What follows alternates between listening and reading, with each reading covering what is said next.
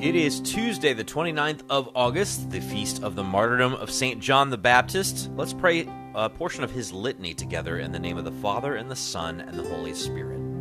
St. John the Baptist, precursor of Christ, pray for us. St. John the Baptist, glorious forerunner of the Sun of Justice, pray for us. St. John the Baptist, minister of baptism to Jesus, pray for us. St. John the Baptist, burning and shining lamp of the world, pray for us. St. John the Baptist, angel of purity before thy birth, pray for us. St. John the Baptist, heavenly contemplative, whose element was prayer, pray for us. St. John the Baptist, gloriously fulfilling thy mission, pray for us.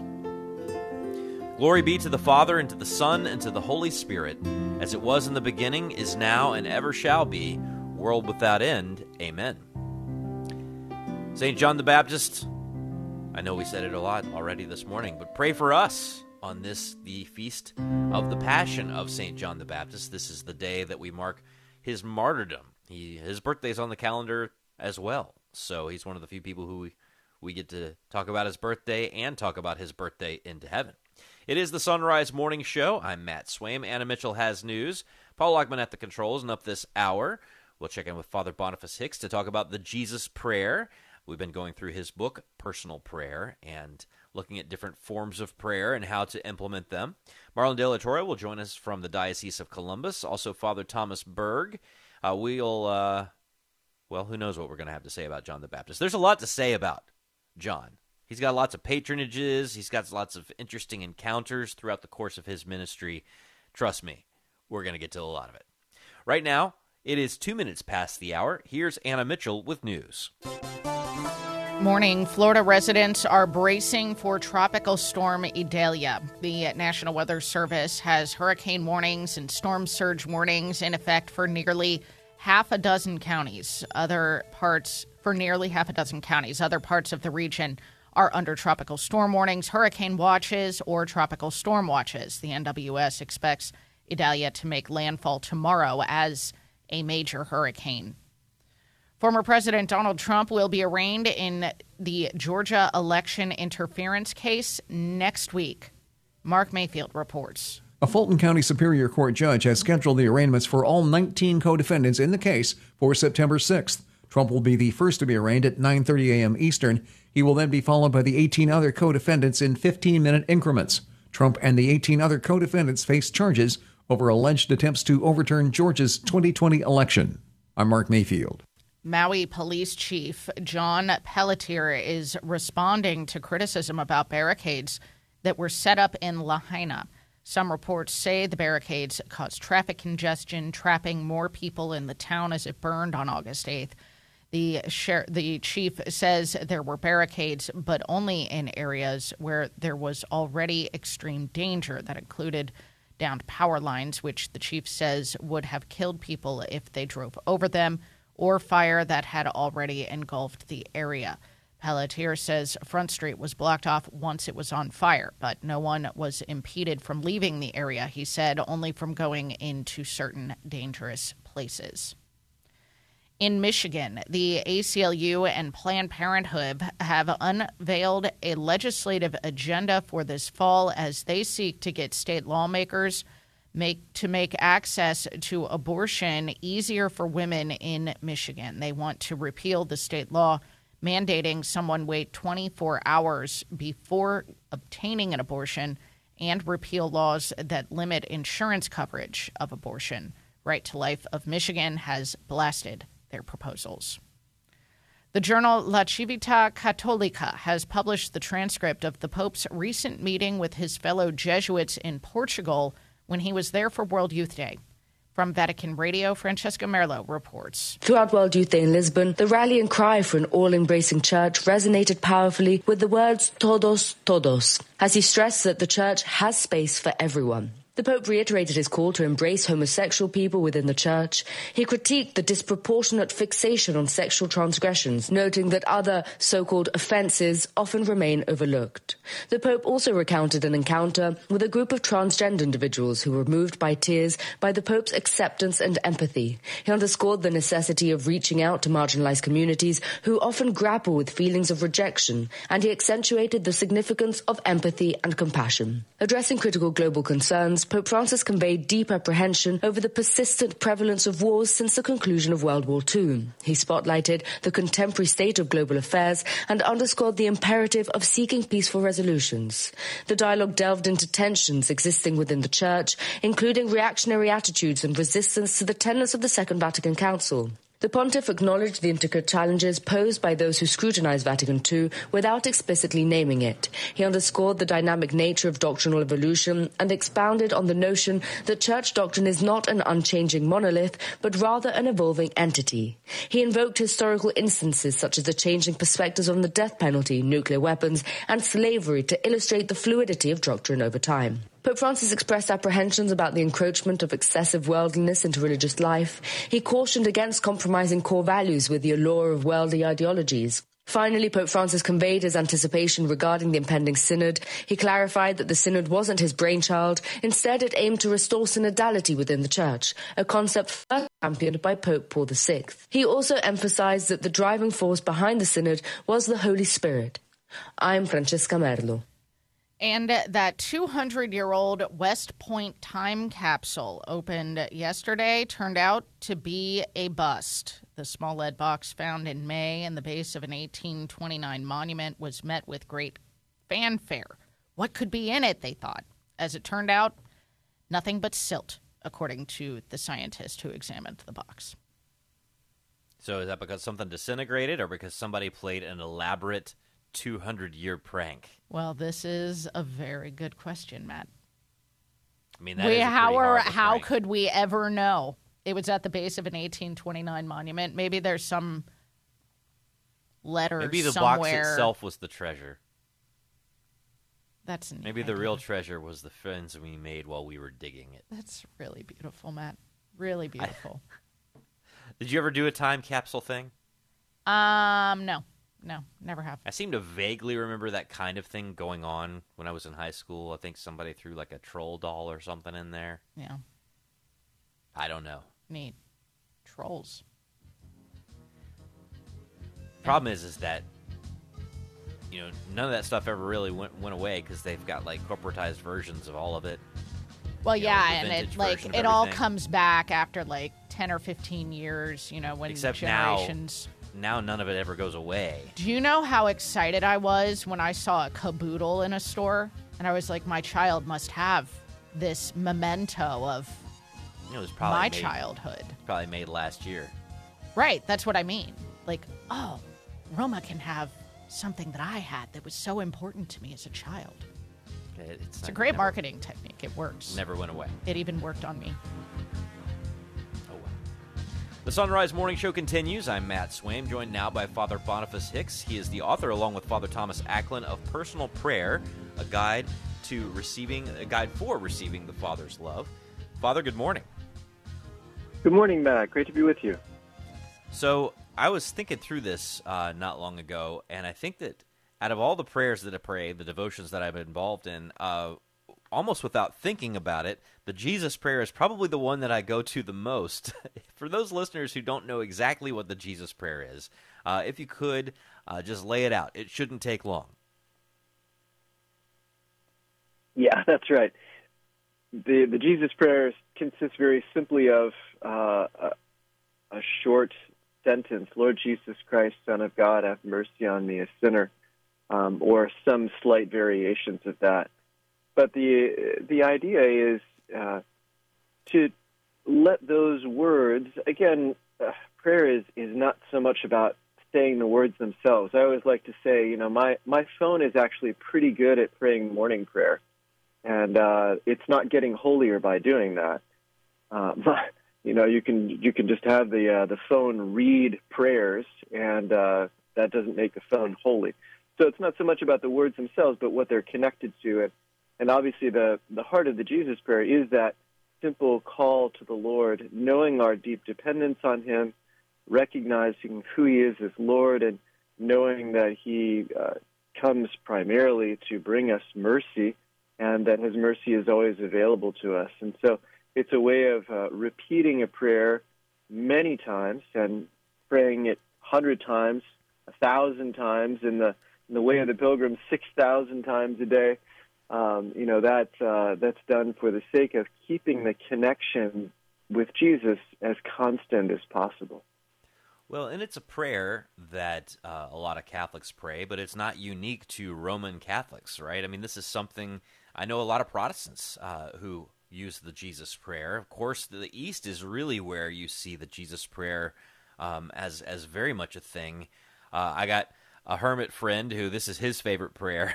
you know, this is this is a prayer that that uh, cuts across categories. I mean, it's it's based pretty much directly on Scripture, and it's uh, kind of to the heart of what it means to say that you're a Christian, right? Lord Jesus Christ, you're saying that He's Lord.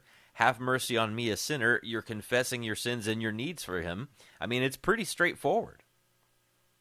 Yeah, that's right. And uh, even there's there's always a, a sort of impulse to explain it, you know, just as you have done and I have just done. You know, we sort of pick apart the words and why are they there, and but uh, again, ultimately, it becomes pretty quickly not unlike the uh, the Hail Mary, which is obviously much longer, but uh, it becomes pretty quickly just a simple connection. We we start to associate the words so closely with that, uh, you know, I would say really felt connection, the a movement of the heart that uh, as soon as I pick up my my chotki, the little prayer rope on which uh, might I might have a hundred knots, and go through those. As, but as soon as I pick it up, it already makes the connection. Jesus is that close to me. As soon as I start to say the words, it makes the connection. Jesus is that close to me. And then it also gives me permission, not because I'm perfect, but because I need him and because he loves me. And so a lot of those things are just become very automatic or very uh, immediate, I should say, in in a, a way that we can sustain. And it becomes uh, as the the way of a pilgrim is kind of the, uh, and and I quote it fairly extensively to describe the the movements of the Jesus prayer in in the chapter on personal prayer that we're talking about. But the the way of a pilgrim describes in in very accessible ways how we can take up this prayer and it becomes almost a, a sort of constant hum, a constant background, a constant presence, uh, as, as present as our, our clothes that we're, on the one hand, very aware of, and on the other hand, we completely forget about. And that's uh, the way that prayer also becomes, and, and uh, the presence of Jesus, our relationship with Him, also becomes constant. Uh, and, and yet we can do other things at the same time. So it doesn't have to be a, a, a fixed concentration but really a, a stimulating of a constant awareness of, of God's presence. You know, there's no perfect analogy to try and explain this, but I bet you there are people who have had their cup of coffee with them for the course of this interview. And if you were to ask them how many times they've taken a sip of the cup of coffee since you started talking and I started talking, they might not know. But take that coffee out of the picture, you know, for that time, and they would feel like, man, something big is missing in my world. you know, for this seven minute stretch, right? And, you know, I sometimes find myself, you know, leaning on the Jesus prayer in this way, like, you know, not keeping account, all right? But, uh, you know, I see something come across my feed and I'm like, oh my gosh, what should I do about this? Jesus Christ, have mercy on me, a sinner, right? Uh, you know, and mm-hmm. I sort of like lean on it when something pops up uh, in my world uh, in any kind of form. And at the end of the day, I couldn't tell you how many times I've prayed the prayer, but I could tell you that I leaned on it and that I would not have been able to get through the day without it. Yeah, that's a, that's a great analogy. I really like that. Uh, and I was actually drinking coffee while we were talking as well. How many times did you count? I, I, don't know. I finished it. Uh, yeah, no, that's a great analogy. It's it's one of those things that becomes part of the fabric of our of our interior life and a, and a constant connection that tells us how, in fact, God, how present God wants to be to us and how much He wants us to be aware of of His uh, His love for us through everything, in everything, at all times. And in, in a simple way, bringing our entire life into relationship with God is a way we can describe holiness. And we have a temptation to leave out certain parts of our life as if they're not worthy of God or not that important. But it, it cuts across our relationship with Him, envelops everything in our life. And again, it's not that hard to memorize. So there you go. Even if you miss a word here or there, you're still in the in the framework of it. Uh, a lot of people, a lot more simple than us, a lot less literate than us, have memorized this and leaned on it pretty hard. So it's a great prayer. I love the Jesus prayer. But uh, the book is called Personal Prayer A Guide for Receiving the Father's Love. It's by Father Boniface Hicks. I encourage people to check it out at sunrisemorningshow.com. Father Boniface, thank you as always. Have a wonderful day. You too, Matt. Thank you. All right, quarter past. We got headlines with Anna Mitchell right after this. Support is from Solidarity Health Share. Do you have an insurance plan that pays for everything, even things that violate your beliefs? Have you ever felt there has to be a better way, but didn't know you had any options? If you answered yes, I've got some good news for you. There is a better way and a more affordable way. Solidarity Health Share can save you hundreds of dollars each month while actually supporting your beliefs. Because the best news is that Solidarity Health Share costs a whole lot less than insurance. It's time to jump in and put your money where your faith is and put some money back into your wallet at the same time. Join Solidarity HealthShare, a faith based healthcare sharing community. Prices start as low as $384 a month for families. Call to see how much you can save 844 334 3245. That's 844 334 3245. Solidarity HealthShare, 844 334 3245.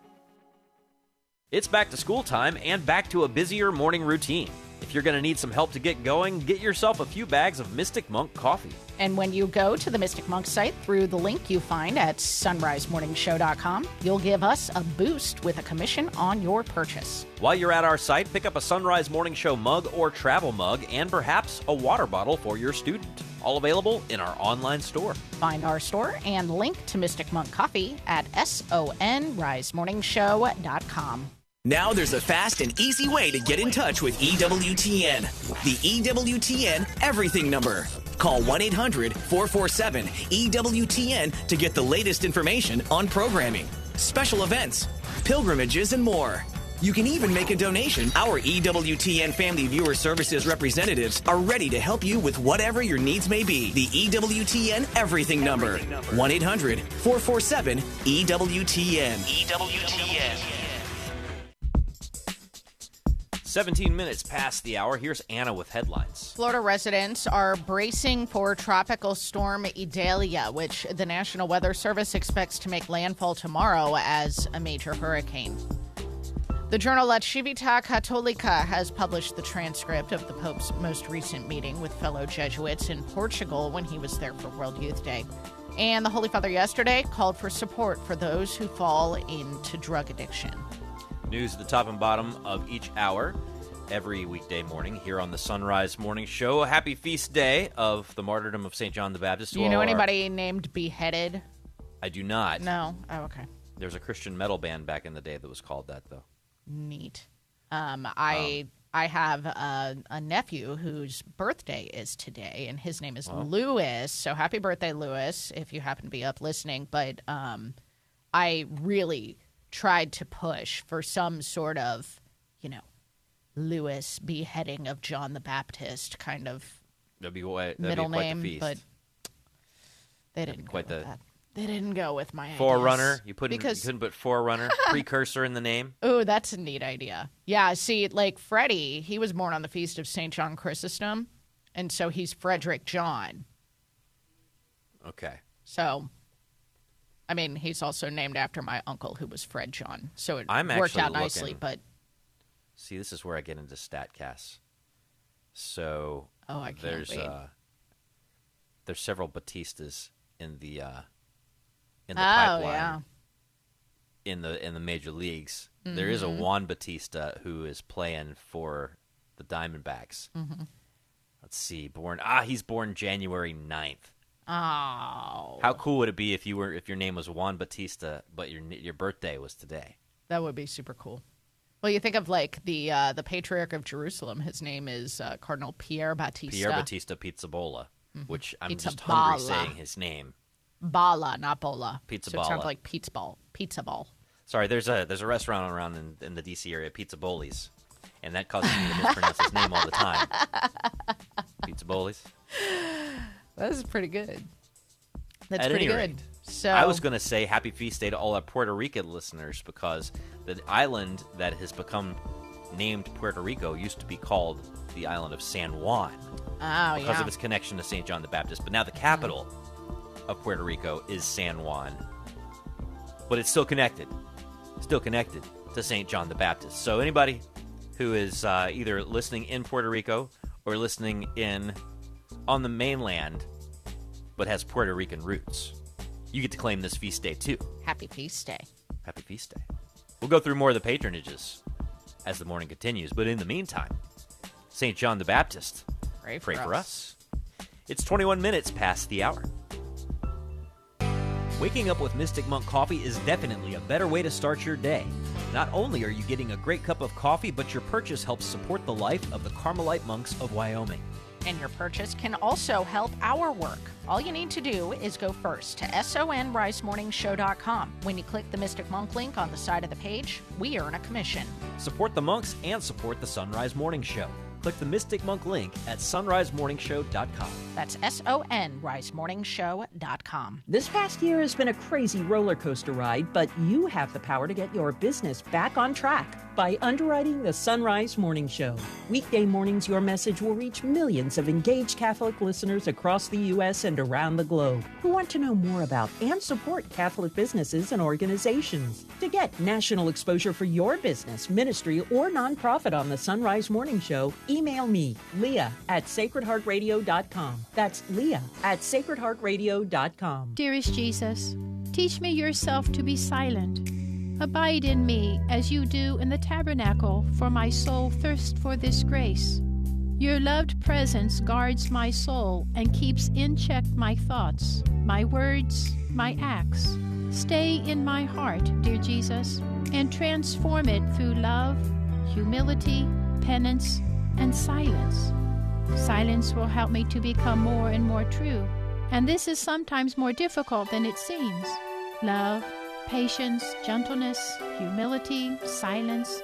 Give me all these, dear Jesus, and make me holy in so far as you wish. Use me for souls, for your loved missions and missionaries. Use me in your own interest, for your greater glory, and let all be done and suffered in silence in the chapel of my little soul. For Sacred Heart Radio, I'm Sister Patricia G., Sister of St. Joseph the Worker in Walton, Kentucky.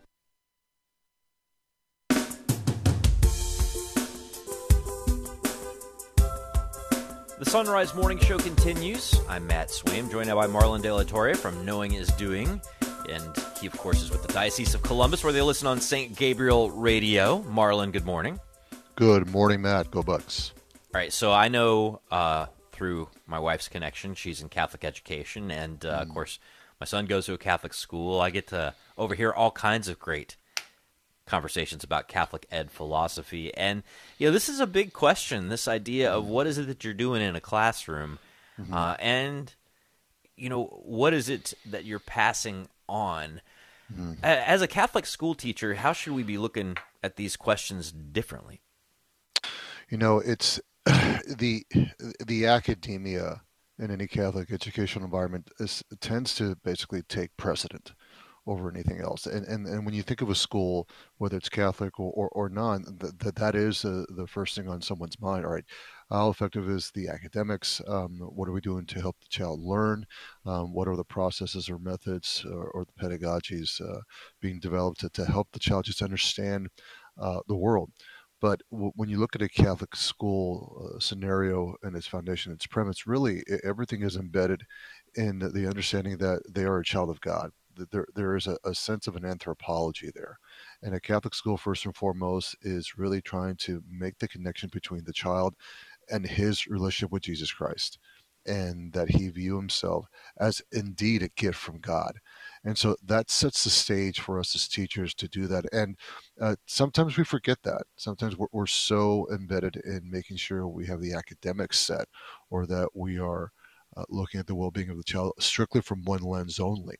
And we tend to forget the fact that well, a, a Catholic school by nature is an introduction into salvation and that is part of the premise of a school. So, uh, a teacher, every time he or she walks into a classroom and a child enters into their foray, uh, really they, they're part of that conduit to uh, guide that child towards a relationship with our Lord, albeit whatever through whatever academic discipline they may be teaching that child that day.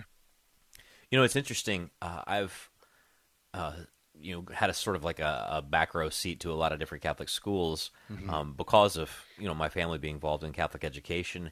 Yeah. And what's fascinating to me is that you've got really on fire uh, religion teachers. Uh, You know, you always have a mix of things, right? In a religion mm-hmm. department, you got a mix of methods, a mix of all kinds of stuff. Oh yeah. Uh, but everywhere I've gone, there's always been kind of a contingent of really strong Catholic models and witnesses who are mm. willing to lead the rosary and show up at the Bible studies and mm. be there on the front row at every school mass and that stuff, who mm-hmm. are physics teachers or security guards or coaches or people who are not teaching theology mm-hmm. in terms of like the, the discipline that's been assigned uh, to Correct. them or the, that they've been trained in. And I've always found that – that's kind of the mark of a health of a school. If you get the people who aren't teaching religion classes mm-hmm. taking the lead on that stuff, mm-hmm. you got something good going. You do the, the the environment in itself and and basically the disposition or behavior of the teacher is crucial. Whether whether you're the janitor, whether you're the coach, whether you're the guidance counselor, you're absolutely correct. And when that's fostered, then it becomes contagious, obviously. And then you, you see a child mimicking in a good way the habits of someone else. I mean, uh, the greatest example I can give you is when one particular uh, uh, administrator who, who wasn't a, a, teacher per se, but just was there to assist, would just welcome and encourage the staff. Uh, have you have you talked to our Lord? Have you gone to confession? I mean, he was very open about it and that became just really a, a, rallying cry for many who just needed to hear that at that day and he always knew when to ask. He was never um, imposing that question. He just knew and had a sense all right this person needs to hear this today. And so when you establish that environment and people see it, it, it it's really a, a, wonderful thing to see and it just fosters a, a beautiful sense uh, or beautiful reality excuse me of who christ is what the church is and what is the premise of a catholic school so when you got that going, you know, people might say, "I'm not here to, I'm not here to evangelize kids. Mm-hmm. I've got to teach them a, a class." But if that's the way you're living, if that's the the thing that's sort of coming out of you, if that's what's written all over your face, then mm-hmm. no matter what you're teaching, the kids are going to pick up on that stuff from you. Absolutely. Uh, uh, I, I, tell teachers all the time, especially newbies who are preparing for their first year of school, when I've done teacher training for years, I said, keep in mind, children know when you're lying, and they can read you very clearly, and they can read your disposition, and so they will turn you off immediately. And I, I caution teachers because children want to be taught truth. They, they can't stand fallacies, even though they themselves will lie to us to our face. They don't want to be lied to. That's the irony of a student, especially at the high school level. And when a teacher is presenting that disposition that, you know what, I'm just here to teach you. I could care less about your soul, or you can care less about whether you learn about Jesus Christ. I'm just here to make sure you guys learn. That's what I'm paid for. Um, children will know that. They, they just don't want to learn about the about the, the academics. I mean, they want to know where to stand in their place with God. Uh, what is my my reason for being here? And if that's not good enough for them, uh, and the teacher's saying, "Well, you know what? I don't care for you. I'm just going to give you information." The, the, they'll see that they're not a regurgitated depository of, of information they'd rather see something true so it could quickly go downhill but um, we encourage our teachers to remember your, your primary focus be a witness to them they need that they're desperate for that well and if you've got that going on then you have a you have a better audience for mm-hmm. the other stuff too right Absolutely. i mean this is it all kind of is meant to flow together is you know catholic right. education is supposed to be about the whole person right? Uh, so, right. I mean, I don't pretend to know how to do that. Uh, obviously, I'm not the person who's gone into Catholic education, so I only know what questions to ask because of stuff that I've been overhearing for the past couple decades. But Marlon De La Torre, if our listeners uh, want to connect with you and hear more about the things that you're working on, how do they do so? They can connect with me either through knowingisdoing.org or the Diocese of Columbus. All right, linked to sunrisemorningshow.com. Have a great day. You too, Matt. Go Bucks. All right. It is half past the hour. Here's Anna Mitchell with news. Good morning. Florida Governor Ron DeSantis is calling up the National Guard as Tropical Storm Idalia takes aim at his state. Speaking yesterday, DeSantis noted that roughly 5,500 guardsmen are on the ground. Officials are coordinating with utility companies in an effort to quickly respond to any potential power outages. Evacuation orders are also in place for several counties in coastal areas. Idalia is expected to strengthen into a hurricane soon and make landfall on Florida's Gulf Coast, potentially as a major hurricane by early tomorrow morning. The University of North Carolina has confirmed a faculty member was killed after a shooting on campus yesterday. Trey Thomas reports. Police say they have a suspect in custody, but are not releasing a name or possible charges. This loss is devastating, and uh, the shooting damages the trust and safety that we so often take for granted uh, in our campus community. Earlier reports indicated the shooter was a grad student. Officials also said classes will be canceled on Tuesday. The shooting took place in a laboratory and triggered a three hour lockdown. I'm Trey Thomas. Former President Donald Trump will be arraigned in his Georgia election interference case next week. A Fulton County Superior Judge scheduled the arraignments for all 19 co defendants in the case for September 6th. Trump will be the first person arraigned after being charged over alleged attempts to overturn Georgia's 2020 election. The advocates behind a proposed amendment to enshrine abortion in Ohio's state constitution are set to go before that's set to go before Ohio voters this fall are suing the state's ballot board. In the litigation filed yesterday, Ohioans United for Reproductive Rights claims a summary of the ballot measure that has been approved to appear on the ballot is, they say, deceptive and inaccurate. They're asking the state Supreme Court to order the ballot board to place the full language of the amendment on the ballot or make changes that they say would accurately and fairly reflect the terms included in the measure. Among their grievances is the use of the term unborn child instead of fetus.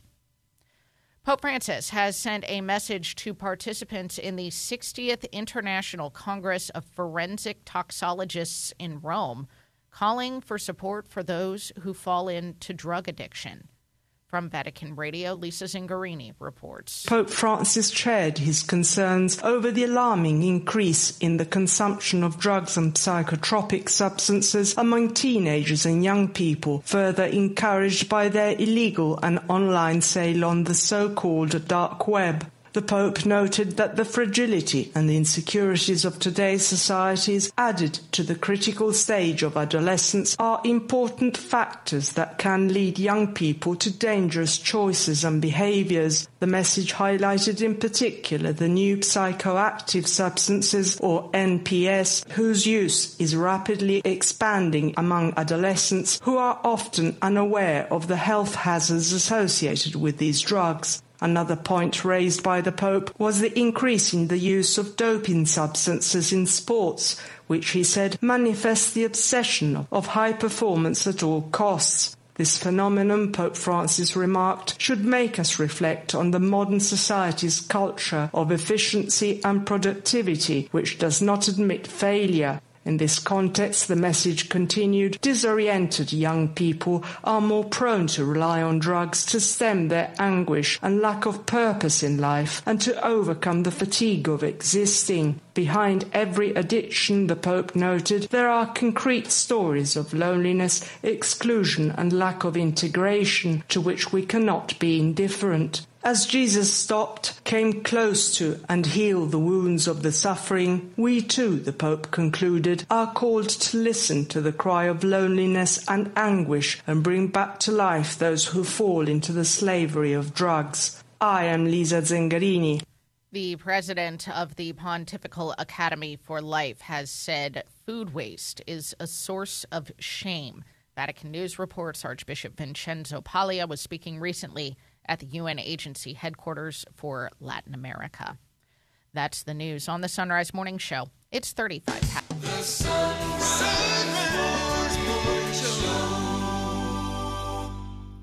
It's back to school time and back to a busier morning routine. If you're going to need some help to get going, get yourself a few bags of Mystic Monk coffee. And when you go to the Mystic Monk site through the link you find at sunrisemorningshow.com, you'll give us a boost with a commission on your purchase. While you're at our site, pick up a Sunrise Morning Show mug or travel mug and perhaps a water bottle for your student. All available in our online store. Find our store and link to Mystic Monk Coffee at sunrisemorningshow.com. This past year has been a crazy roller coaster ride, but you have the power to get your business back on track by underwriting the Sunrise Morning Show. Weekday mornings, your message will reach millions of engaged Catholic listeners across the U.S. and around the globe who want to know more about and support Catholic businesses and organizations. To get national exposure for your business, ministry, or nonprofit on the Sunrise Morning Show, email me, Leah at sacredheartradio.com. That's Leah at sacredheartradio.com. This is Every Day with St. Francis de Sales. The Holy Spirit gives us his advice through the words of the Prince of the Apostles. Take great care to use your time well, and make sure of your vocation through good works. This warning must make us live in great fear and humility in whatever state we find ourselves. But at the same time, we must raise our heart to the divine goodness invoking His grace and His help, and keeping our affection fixed on Him by means of frequent and fervent ejaculations. Whatever the world considers wonderful is nothing but an illusion, a fantasy, or a lie.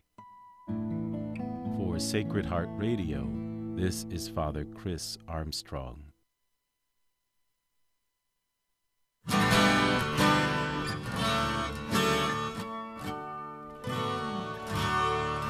Back with us now on the Sunrise Morning Show is Father Thomas Berg. He's author of a couple of books, including Choosing Forgiveness, most recently, as well as Hurting in the Church, both from our Sunday Visitor.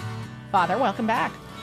Good to be with you. Good morning. It is good to have you. And you know, a lot of people are heading back to school, including the men who are in the educational phase of their formation for the priesthood, those who are heading back to seminary. And then there are those who are entering seminary for the first time. And, and we're going to spend some time together um, talking about what would be your advice to uh, seminarians. But I want to, can we start? Can you just take us back to that time for you? What was it like as as a young man? You had discerned this this possible call to the priesthood, and then you took that step to enter into formation. What was it like to enter seminary for the first time? Um, well, it, it, it, was very simple. I think I and my my comrades, it was very clear we were going to be the saviors of the church. we were going to, we were we were going to get this right, you know, and uh, that's what I see in so many of our guys. Uh, no, it's it's it's awesome, and it's also frightening. It's um, you know, it's it's a tremendous adventure and and you know just to kind of step back too just so you know listeners can uh, have motivation to pray uh, you know back i'm looking at some data right now back in 1990 there were about 6,000 over 6,000 total seminarians in all the dioceses of the United States uh, by 2021 for the first time we're actually below 4,000 seminarians, oh. so 3,947. Wow. The reality is, um, the number of vocations, number of men entering seminary. It's it's about. I think it's it would seem to this would seem to indicate is about to take a, a, a, very serious dip, and I think we're aware of that. I wish in every parish in the United States we had a team of very committed lay men and women and families who are like focused in a special ministry on um, promoting vocations, vocations to priesthood and re- religious and consecrated life.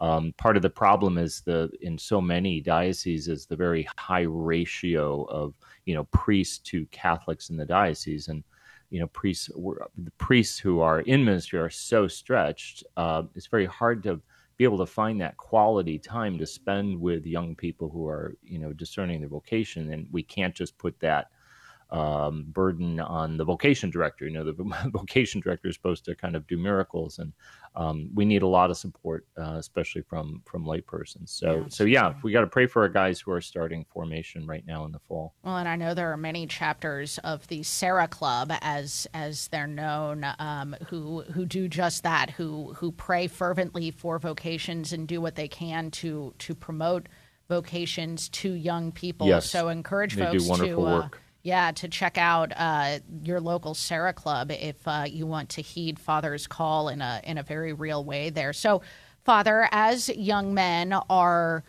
entering into seminary, what what would be your what what comes to mind first? What is your first piece of advice for a young man? I, have got lots of those because I, have been uh, accompanying men in formation for the past 12 years. So, um, how long do we have, Annie?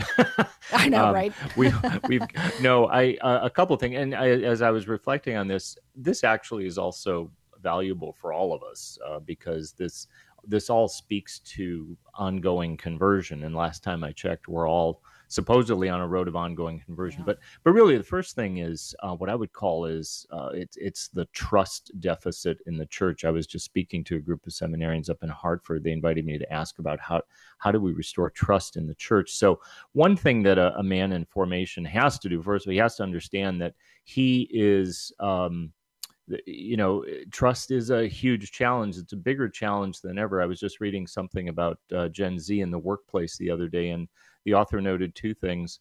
Um, a lot of times, young and Gen Z employees in the workplace don't trust the leadership of the company and they suspect that management is hiding something. So wow. um, that translates directly to what can happen in, in seminary because seminarians have been exposed to, they've been scandalized. Think uh, the whole McCarrick ordeal, sure. um, scandalized by the abuse of power. It's exceedingly hard for seminarians to trust, especially the priests who have been missioned to seminary as their teachers and mentors. But but the upshot is that trust is essential and what's necessary in, in, in seminary formation, especially in preparation for the priesthood, is loads of vulnerability, um, loads of openness to uh, to those men. So somehow, um, guys got to work to get into a relationship with these men and and discover them and hopefully the the the, the priests in formation too are are aiding them to develop this very trusting relationship. It's a mentoring relationship. It's the relationship of a spiritual father um, and guys are going to have to do that. But they first of all have to recognize how much in them resists that just because you know generationally that, that that's that's a first huge piece of this. Oh my gosh i imagine uh, that is hugely important for someone who is looking toward taking a vow of obedience to whoever that that superior is you, you, bet, and um, and you know, and the the the distrust, the uncertainty. I mean, that go that goes beyond um, you know, priest in the seminary or, or the rector. Sure. I mean, it it can be uh, kind of reflect or aim, aimed at the bishop, even you know at at the the bishops. You know, there was a recent study from Catholic University of America that you know kind of revealed this huge trust deficit uh, with regard to the American episcopate as mm-hmm. as as a body be, from uh, within uh, the body of priests in the United States. So, um, so that, but that trust is also necessary because number two, um, ongoing formation, ongoing conversion. Guys have to deal with um, the human deficits, the wounds, right, uh, that we bring that they bring into formation, and that again requires vulnerability, transparency, honesty, but they they got to lean into that. I always tell guys you you got to deal with your your stuff, right? You gotta you've got to be open. Your spiritual director, the persons who are accompanying you in formation, uh, you got to work at that because no, we don't we don't come into formation immaculate. All of us, every single one of us in life, you know, if, our, if we could see our souls, it'd be kind of like a, a moonscape of the impacts of things that we've suffered and things that have happened and the results of bad choices that we made maybe when we were younger and um, so there's there's a lot of work to be done and a lot of honesty that is required in dealing with um, with that stuff. With uh, to to get get the seminary needs to get himself with God's grace as healed as possible so that he can be a healer in turn you know, in the church. You started off the conversation talking about how uh, when you entered seminary, and, and this is probably the case for so many young men as they enter seminary, that I'm going to save the world. And yet, all of this goes in together, doesn't it? Um, this need for vulnerability and to recognize you're not the savior of the world. Jesus is. Right. I mean, look, I mean, any one of us, when you're 21, 22, 23, uh, you know, you, can easily develop a savior complex in whatever, in whatever you do. But yeah, that's, you know, a, a big piece of advice to, to our men. You are not the savior. Uh, we already have a savior. He's doing a great job.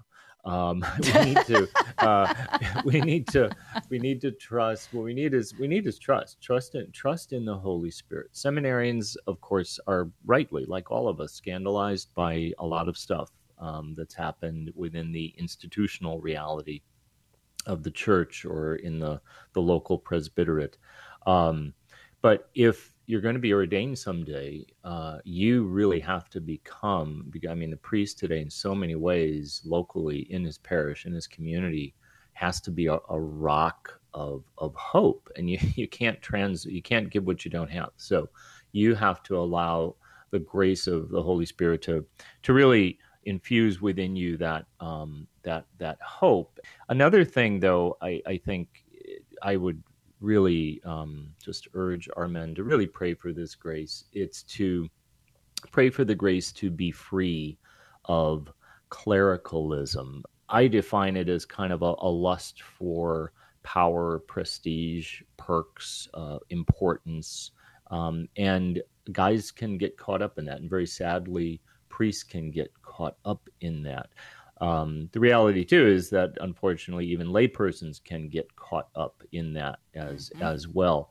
And if, if our, our, men need to have a, a, deep awareness that they are servants, um, they need to pray for the grace to love deeply the people of God, the people entrusted them with a deep sense of service, the heart of, of a servant. We're not there to exercise power.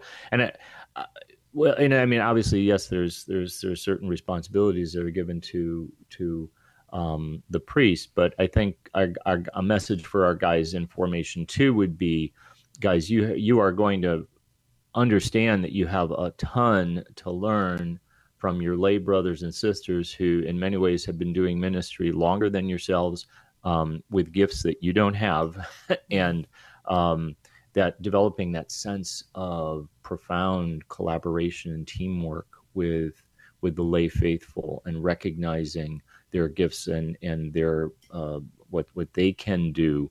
Not not uh, not to clericalize right uh, our lay brothers and sisters but to each each in our own uh, vocation um, being instruments uh, the the instruments that we're called to be can I ask but, yeah. you um, from like you, to to step back from the the advice for for a seminarian here and give advice to us the laity in this regard, Father, because um, I imagine there's some kind of a line that we need to walk as laity in that we want to give due honor um, to our priests in the fact that that your hands are consecrated and and can confect the sacraments. And and there is an inherent dignity that that comes with that.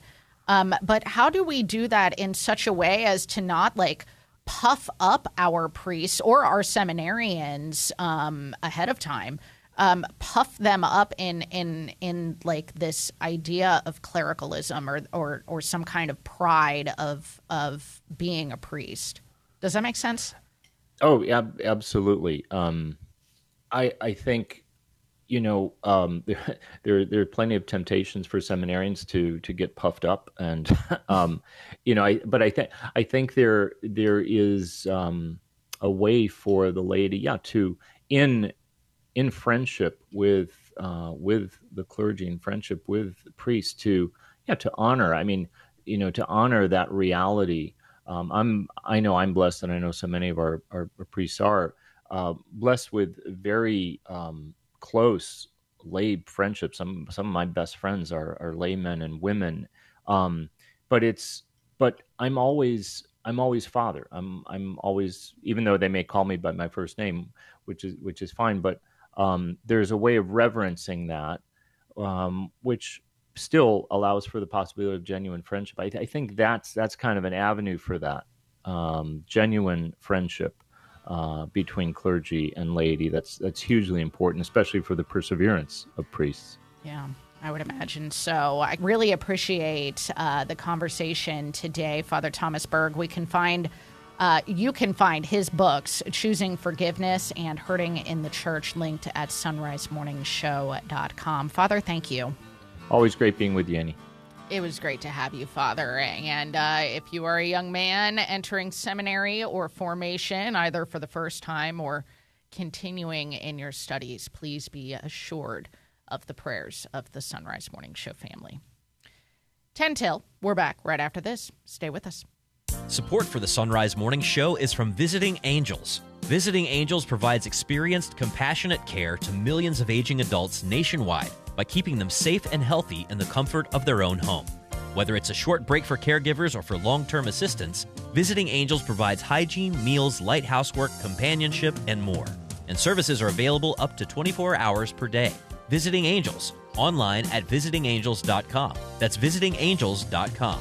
Franchise opportunities available. The first annual Dominican Rosary Pilgrimage, sponsored by the Dominican Friars Foundation, will take place on Saturday, September 30th at the Basilica of the Immaculate Conception in Washington, D.C. This all day event will feature conferences by Father Gregory Pine, Resuscitation of the Rosary, a Fervorino by Father Lawrence Lew, and Mass with Father James Brent as homilist. Join us for this day of prayer to Our Lady. For more information, visit rosarypilgrimage.org. That's rosarypilgrimage.org.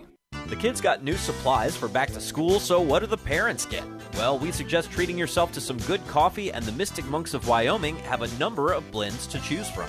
And when you link to the Mystic Monk Coffee site through our site, sunrisemorningshow.com, we earn a commission on whatever you buy. You can also treat yourself to a Sunrise Morning Show mug or travel mug and a water bottle for your kid in our online store. Check out our store and link to Mystic Monk Coffee at sunrisemorningshow.com.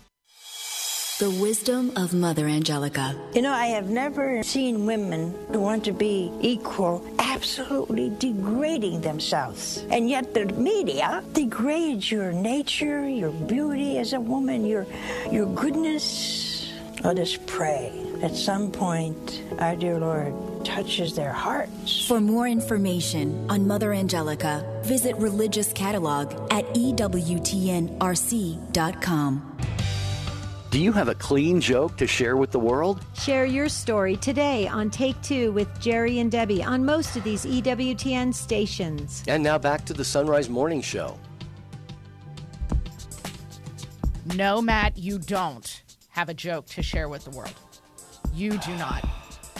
Jerry and Debbie, you don't know what you're missing. Just give me the hour. We'll see what happens. You'll be like my son. He's like, Dad, I'm gonna do bread puns, and for the next like 15 minutes, Are you kidding me? you'll be like, I loaf this game. And you're. What are the headlines?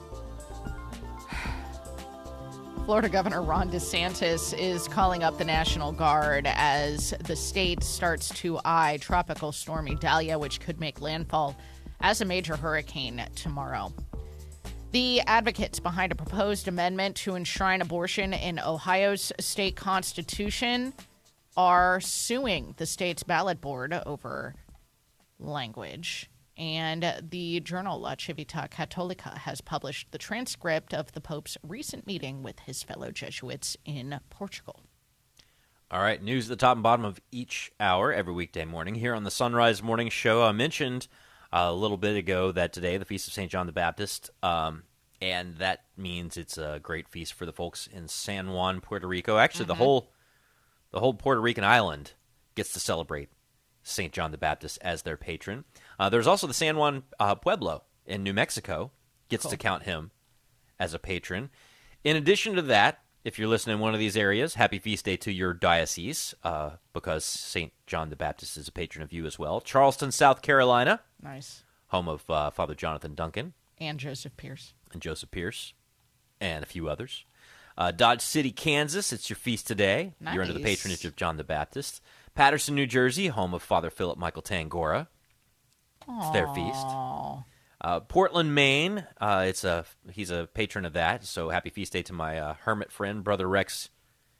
He's uh, he's got a feast to celebrate Is today. he in the Diocese of Portland? I didn't He's in Portland. that. Wow. He's out in the woods up It's there. a nice place to be a hermit. Yeah, That's go, pretty good place to go get left alone Yeah, for real. and go uh, go pray for a I living. I love Portland, Maine. Um, while you're up in that area, St. John's, Newfoundland. Uh, Nice, He's patron of that diocese. Uh, Savannah, Georgia. Mhm. John the Baptist, patron of that diocese. There's several dioceses in uh, Belgium, in Brazil, in Germany, Italy, a few in Mexico, a handful in the Philippines, in Portugal. More than a Um, few in Italy. Yeah, Oh Italy, there's like a couple dozen, a few dozen. Uh, Macau, China, under the patronage of John the Baptist. Um, Ivanska, Croatia. Let's see, Cornwall, England. Quebec, Canada. And uh, some place in Poland that I'm uh, hesitant to try to pronounce. Actually, a place in the Netherlands that I'm hesitant to try and pronounce as well. But you know who you are. And happy feast day.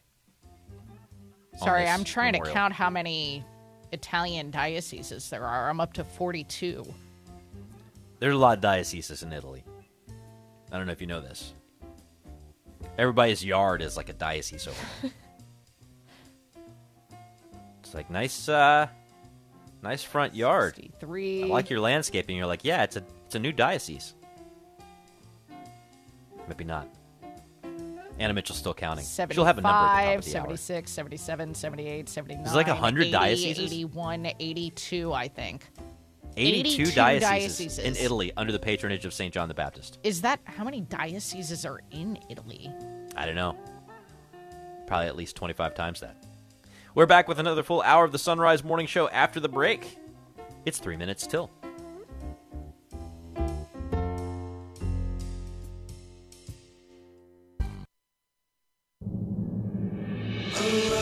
Arise, it's a new day. Hear his word,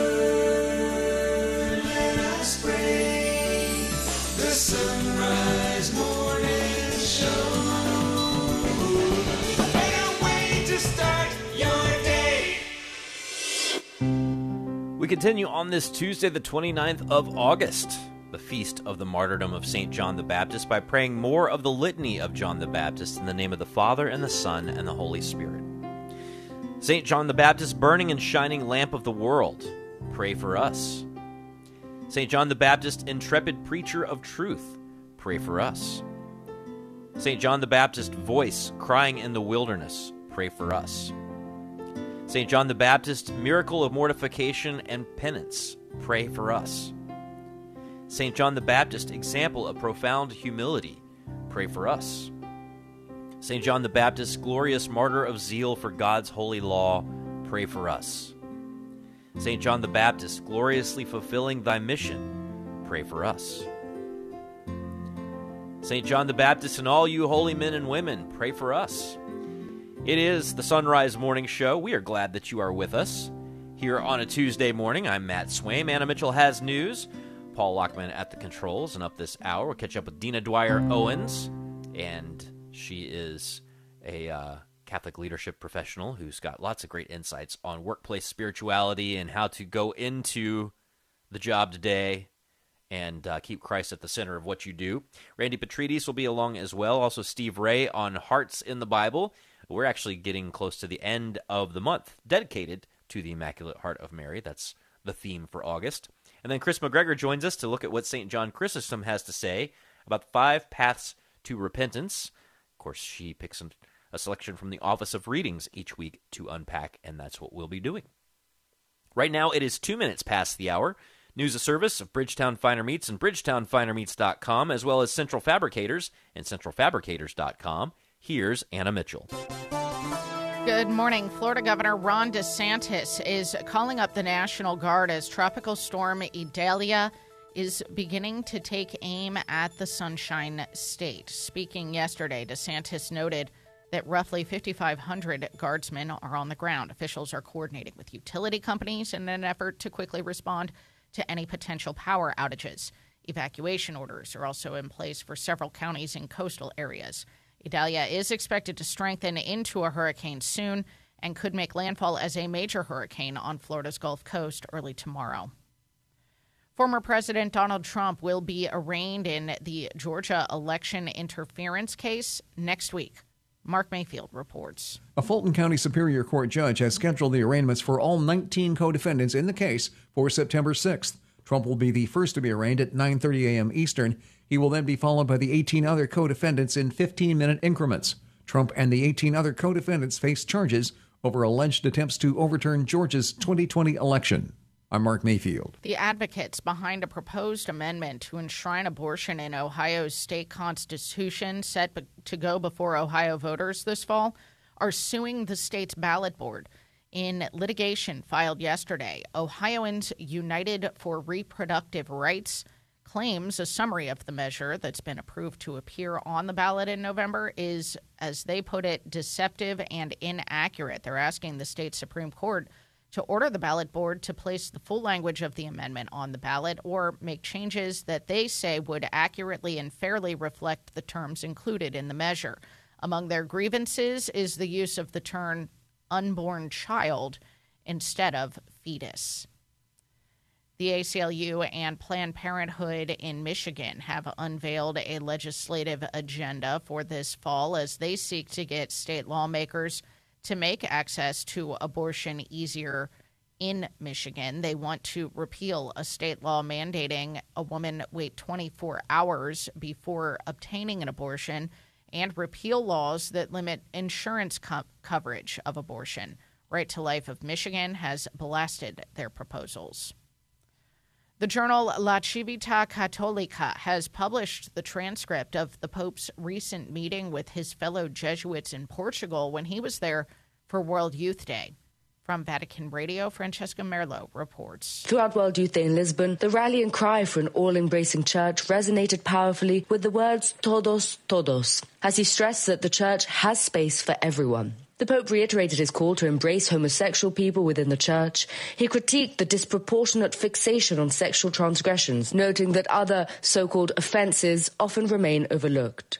The Pope also recounted an encounter with a group of transgender individuals who were moved by tears by the Pope's acceptance and empathy. He underscored the necessity of reaching out to marginalized communities who often grapple with feelings of rejection, and he accentuated the significance of empathy and compassion. Addressing critical global concerns, Pope Francis conveyed deep apprehension over the persistent prevalence of wars since the conclusion of World War II. He spotlighted the contemporary state of global affairs and underscored the imperative of seeking peaceful resolutions.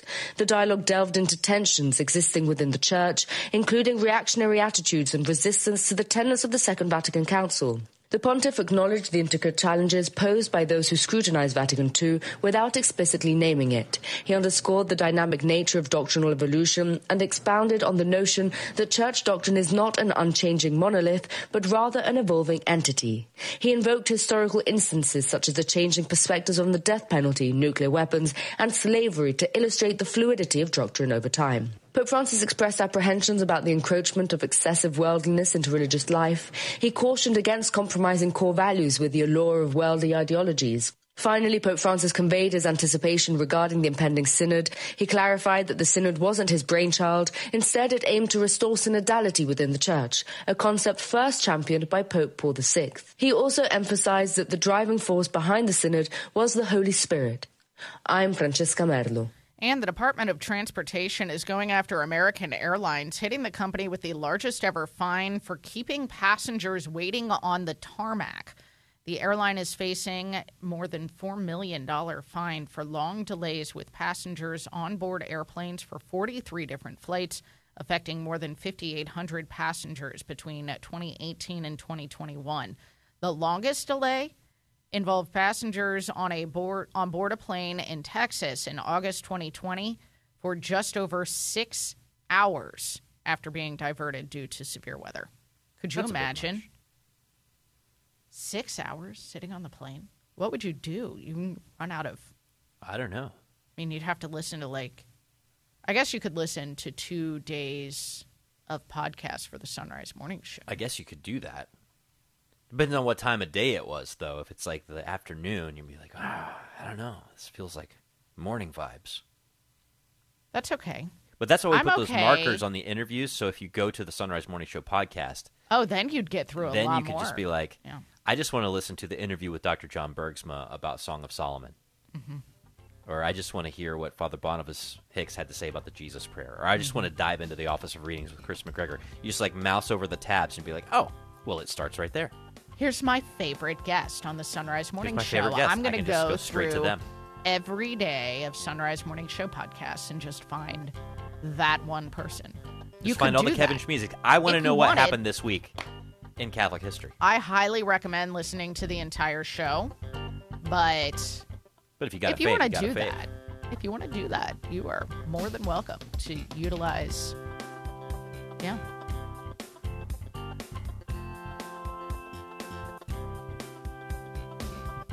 I'm It Matt is Swaim, eight joined now by Dina Dwyer Owens. It's always great to catch up with her and talk about faith and values, especially as it applies to our life out in the workplace. You can download her Create Your Culture or Your Better Future workbooks at dinadwyerowens.com. Dina, good morning. Good morning, Matt. So I'm looking back at the notes. You sent me something here that says we've been doing this for 10 years. Is that possible, Dina? I know. Um, they say time flies, and they're not kidding. My goodness. Well, how long ago then were you on Undercover Boss? It was right about 10 years ago, I think. Well, it aired 2012, and you reached out to me shortly afterwards. That's wild that it's been going this long. Well, we've and covered a lot of stuff. Ongoing. Yeah. Yeah, they keep airing it, which is beautiful because it gives uh, an opportunity to share faith in the workplace. I mean, you're in reruns. Uh, who knows how many times at this point? I never Uh, knew I'd be a rerun, but Well, there you go. Well, I think the the cool thing about it is it did open a door for these conversations that we've been able to have over uh, over time about something that basically affects the vast majority of our listenership, which is people who are going to work somewhere.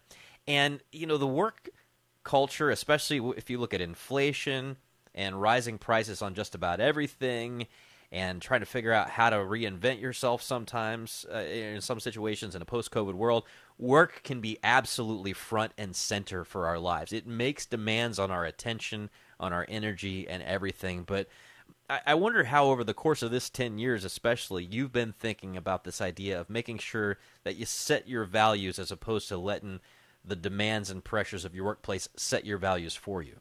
You know, it goes back to that whole design your life program that I've talked about a couple of times on this show, where you can live by design, you can live by default, and living by default's not such a good idea. So, uh, you know, God's got a design for all of our lives. You just have to slow down enough to listen. And you know, one of the, the lessons that um, I've learned, and I've had the opportunity to um, share with so many, uh, in my case, franchisees and associates and others. Actually, lots of opportunity in the um, in the in the, the the Catholic world. A lot of people have invited me to speak about this, but is having clarity of our values. Because if we don't know what our values are, personal values are, and we're clear about how we hold ourselves accountable to those values, then we're going to get caught up in the rat race.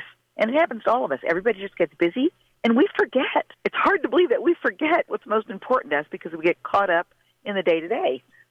You know, I, I love this idea of, of really refocusing on values because if you have not just yourself, but a group of people who are in that headspace, you've got something that a lot of places don't have. So let's say that I'm in a workplace with you, well, like I've been in before, where there's a disagreement into how things should be done, and we're all coming from different places and we're all prioritizing different things, and you can get into some nasty gossip and backstabbing and Mm. rivalry and all that other stuff.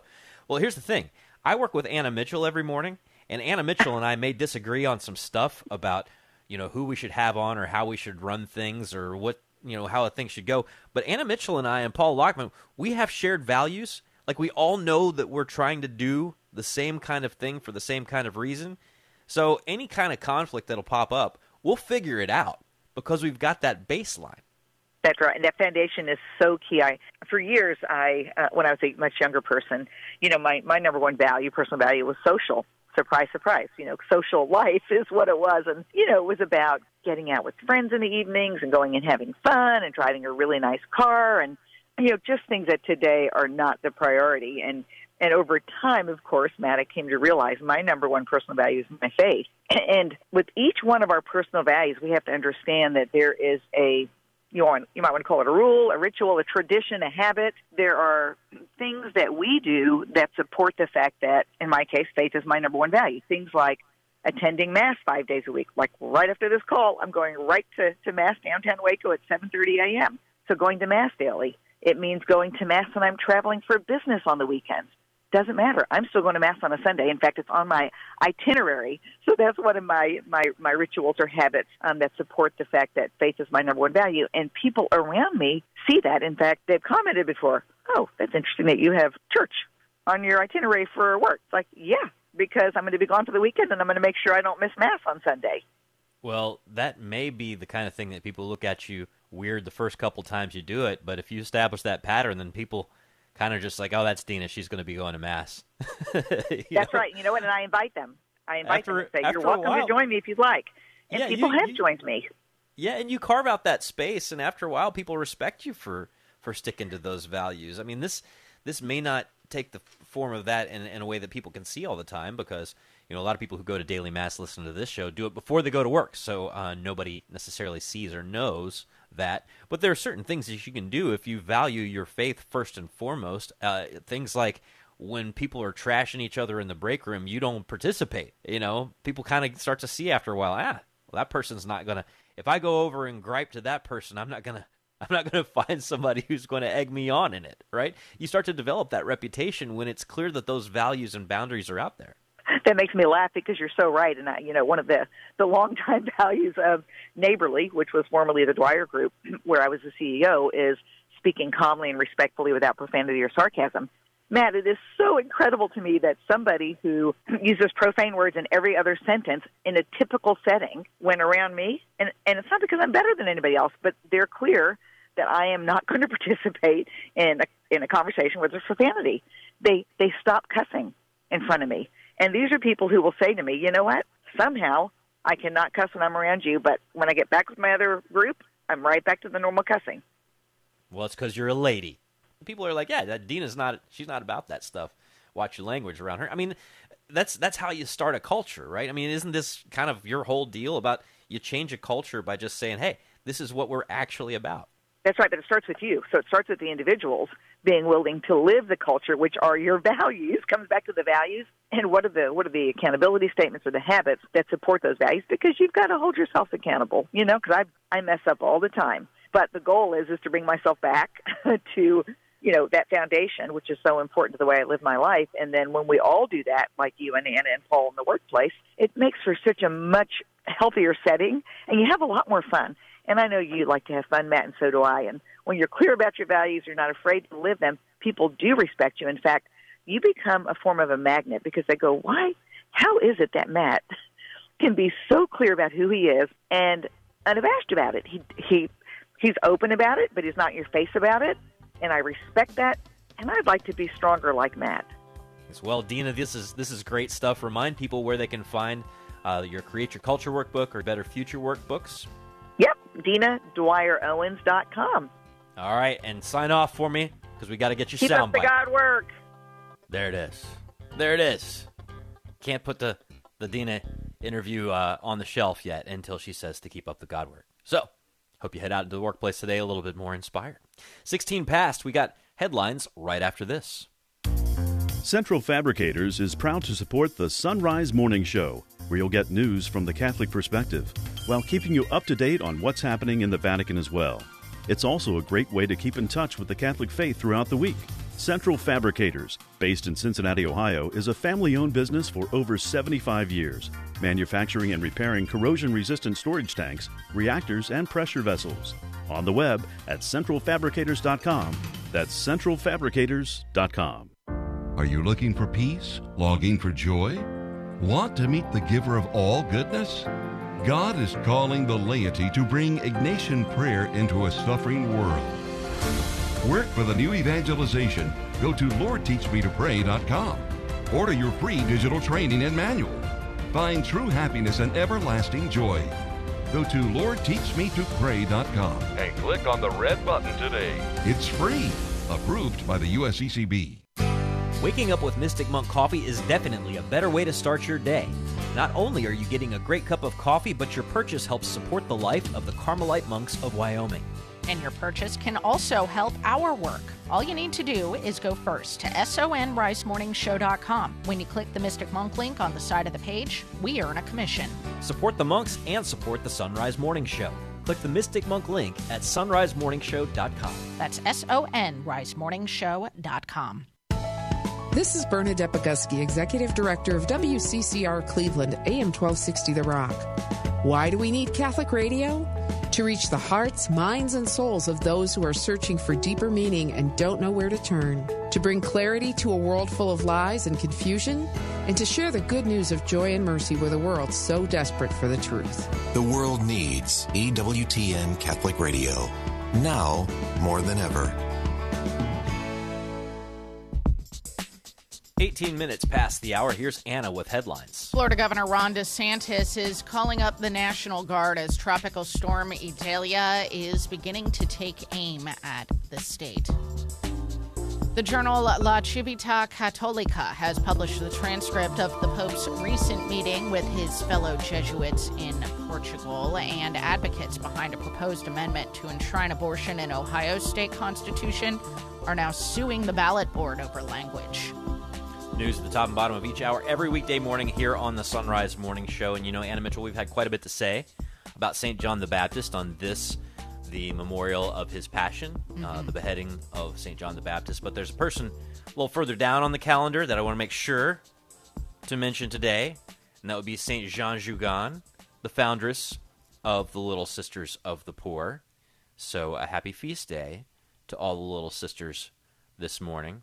Thank you, thank you, thank you for your work, little sister. I think their charism is one of the most beautiful charisms to keep vigil with those who are dying and service, particularly to the elderly poor. I want to put it out there uh, to to young ladies who might be listening right now who are considering a vocation to the religious life. I mean, there are a lot of fantastic religious orders out there.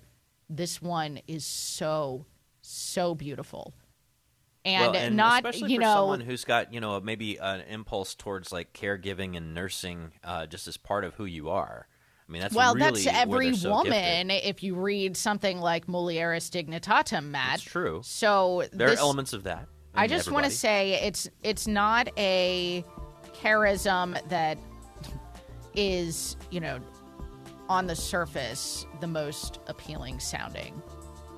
Because you know working in a nursing home essentially doesn't sound like you know really glamorous lifestyle. But god will reward you. So please please please consider a vocation with the little sisters of the poor. That's my psa for the day. And they're all every little sister I've ever met is pretty awesome.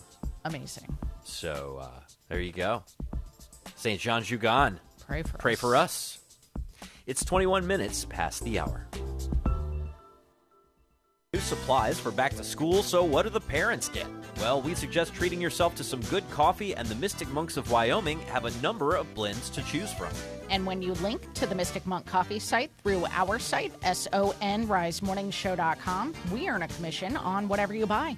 You can also treat yourself to a Sunrise Morning Show mug or travel mug and a water bottle for your kid in our online store. Check out our store and link to Mystic Monk Coffee at sunrisemorningshow.com. This past year has been a crazy roller coaster ride, but you have the power to get your business back on track by underwriting the Sunrise Morning Show. Weekday mornings, your message will reach millions of engaged Catholic listeners across the U.S. and around the globe who want to know more about and support Catholic businesses and organizations. To get national exposure for your business, ministry, or nonprofit on the Sunrise Morning Show, email me, Leah at sacredheartradio.com. That's Leah at sacredheartradio.com. Accept, O Lord, this appeal for pardon wrung from our afflicted and repentant souls.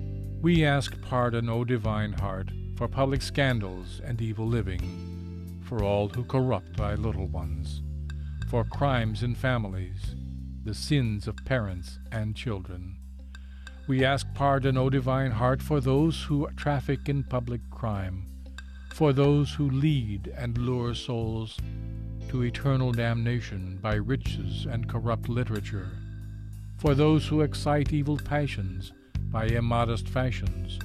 We ask pardon, O divine heart, for all attacks against our Holy Father the Pope, for all organized disobedience against Holy Mother the Church, for all weak and straying souls, for sinners who resist grace, for all abuse of the sacraments, or any outrage against the Holy Eucharist. Amen.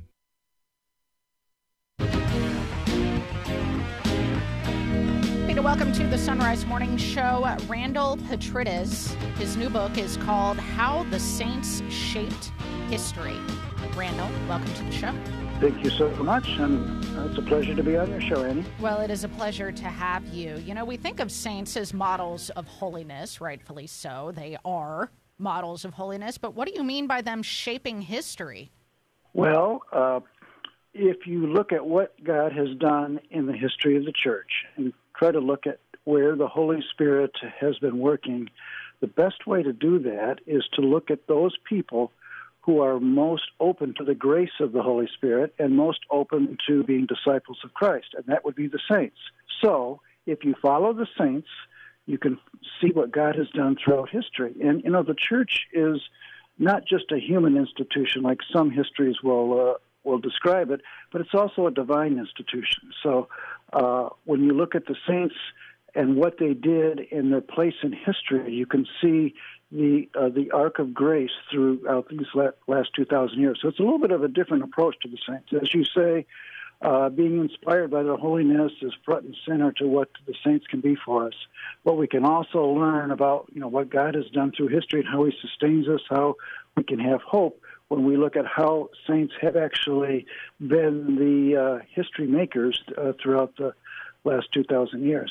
Well, when you read through secular history textbooks, for instance, you'd probably have very little, if any, knowledge of saints who had an effect on the course of history. I mean, they're more focused on on political and military leaders. And I mean, certainly there has been some overlap, but how do you take us through history and show how the saints have, have fit into shaping the world? Well, uh, my book is a narrative history of the Catholic Church and of the Christian experience for the last 2,000 years. So I sought to tell a story.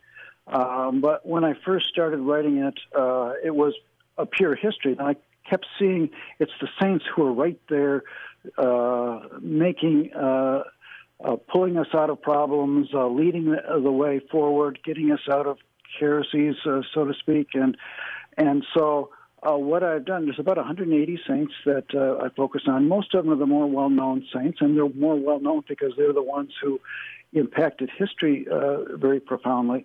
So I just walk us through and look what this this saint did. Look at how God raised up, for example, in the um, in the fourth century when we had perhaps the greatest crisis in church history, the Arian crisis.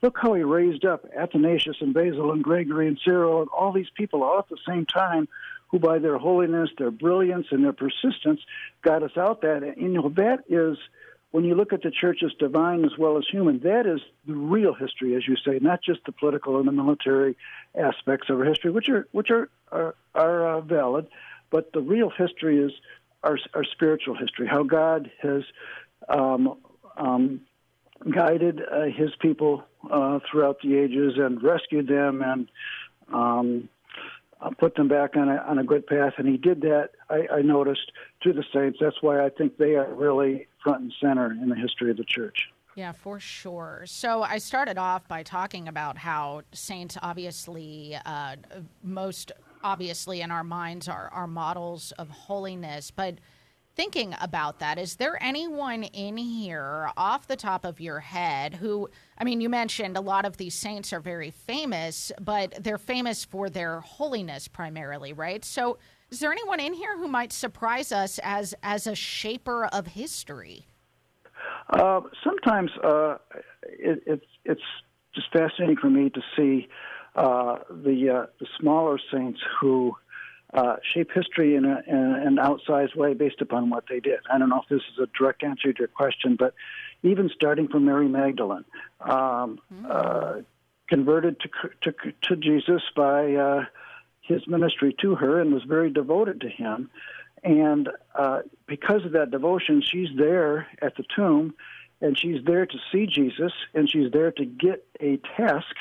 And her task was to tell the, uh, uh, the, the disciples who were holed up out of fear uh, that no need to fear, I have risen. Um, I will be with you. And so she got the church going just by delivering a message. And uh, look at, uh, say, Saint uh, Clotilda, who lived in the fourth century. She was married to King Clovis and the Franks. It's just at the time when the Franks were being, being the dominant Germanic tribe, and that was important. And uh, she was Christian, he was pagan. She spent uh, the better part of their early marriage seeking to convert him to the faith and uh, eventually by 496 she su- was successful and just at the time when the franks were um, dominating the other tribes it opened the door for the christian faith to be spread throughout all europe uh, and uh, those you might say little saints who had an outsized impact on history just by being faithful, just yeah. by doing the, the the, the simple things uh, in, in devotion to our Lord. Yeah, it's really incredible. We're talking to Randall Petrides, whose book is called How the Saints Shaped History. And Randall, my last question for you, with just about a minute left, is what do you think all of this tells us about God? It tells us that God is faithful. Uh, whenever we see, including in our present times, uh, reasons to be deeply concerned about the state of affairs in the church of the world, God is faithful whenever things seem to be very difficult, he will give us grace. And on one of the main ways he does that is by raising up a body of saints. So we can have hope because of the faithfulness of God that uh, in our own times uh, we can expect, and I'm sure it's happening as we speak, uh, he will raise up new saints to to to help us through the times we have today. So I would say that's the main lesson. God is faithful because He loves us. He will not abandon us. Jesus said uh, He will be with us always, and uh, the history of the saints shows that very well. Beautiful. How the saints shaped history, linked at sunrisemorningshow.com. Thank you, Randall. Half past the hour now on the Sunrise Morning Show. It's time for news. Idalia has now reached hurricane status. The National Hurricane Center says the Category 1 storm now is packing maximum sustained winds of 75 miles per hour as it makes its way toward Florida. Forecasters expect Idalia to continue gaining strength, intensifying into a dangerous major hurricane before it makes landfall tomorrow. The University of North Carolina has confirmed a faculty member was killed after a shooting on campus yesterday. Trey Thomas reports. Police say they have a suspect in custody, but are not releasing a name or possible charges. This loss is devastating, and uh, the shooting damages the trust and safety that we so often take for granted uh, in our campus community.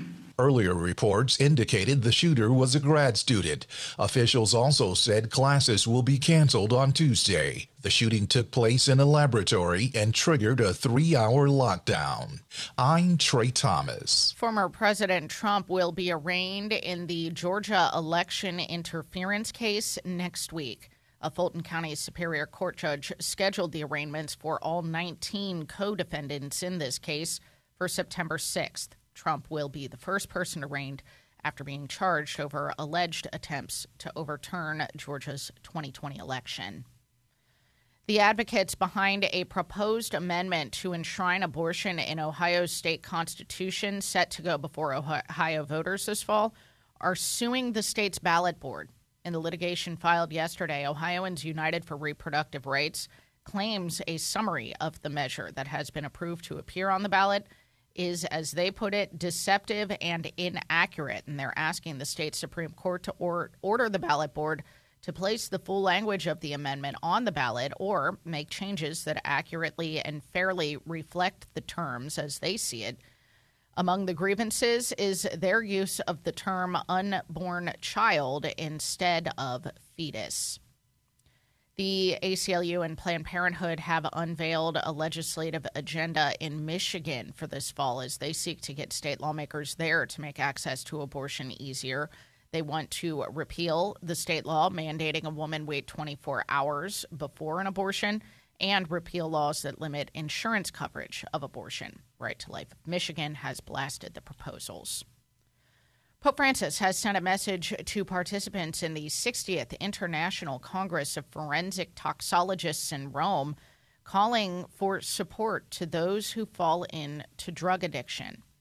From Vatican Radio, Lisa Zengarini has the story. Pope Francis shared his concerns over the alarming increase in the consumption of drugs and psychotropic substances among teenagers and young people, further encouraged by their illegal and online sale on the so-called dark web. The Pope noted that the fragility and the insecurities of today's societies added to the critical stage of adolescence are important factors that can lead young people to dangerous choices and behaviors. The message highlighted in particular the new psychoactive substances or NPS whose use is rapidly expanding among adolescents who are often unaware of the health hazards associated with these drugs. Another point raised by the Pope was the increase in the use of doping substances in sports, which he said manifests the obsession of high performance at all costs. This phenomenon, Pope Francis remarked, should make us reflect on the modern society's culture of efficiency and productivity, which does not admit failure.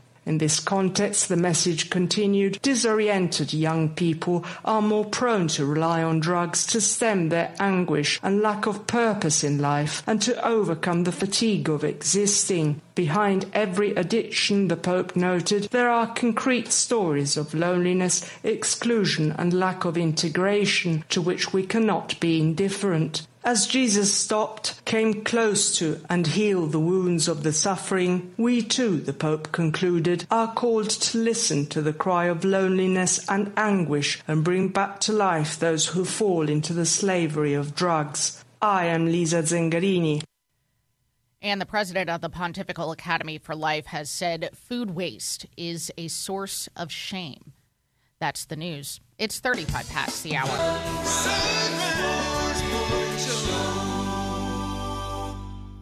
This past year has been a crazy roller coaster ride, but you have the power to get your business back on track by underwriting the Sunrise Morning Show. Weekday mornings, your message will reach millions of engaged Catholic listeners across the U.S. and around the globe who want to know more about and support Catholic businesses and organizations. To get national exposure for your business, ministry, or nonprofit on the Sunrise Morning Show, email me, Leah at sacredheartradio.com. That's Leah at sacredheartradio.com. Waking up with Mystic Monk coffee is definitely a better way to start your day. Not only are you getting a great cup of coffee, but your purchase helps support the life of the Carmelite monks of Wyoming. And your purchase can also help our work. All you need to do is go first to sonrisemorningshow.com. When you click the Mystic Monk link on the side of the page, we earn a commission. Support the monks and support the Sunrise Morning Show. Click the Mystic Monk link at sonrisemorningshow.com. That's S O N risemorningshow.com. The Baltimore Catechism asks, What is the church? The church is the congregation of all those who profess the faith of Christ, partake of the same sacraments, and are governed by their lawful pastors under one visible head. Those who profess the faith of Christ, then, are those who believe what Christ taught. And in order to believe it and to know it, they learned it from the apostles and from the successors to the apostles. They partake of the same sacraments that the apostles themselves partook of from the hands of our Lord. The true church is governed by lawful pastors, that is, those who have the authority of the apostles that they have received from them, under the visible head of the Pope, who is the successor to St. Peter. Let us thank the Lord for giving us this perpetuation of his presence through space and time through history, and now even through grace, that we might be a part of his mystical body both here on earth and in heaven. Reflecting on the Baltimore Catechism, I am Dominican Father Ezra Sullivan.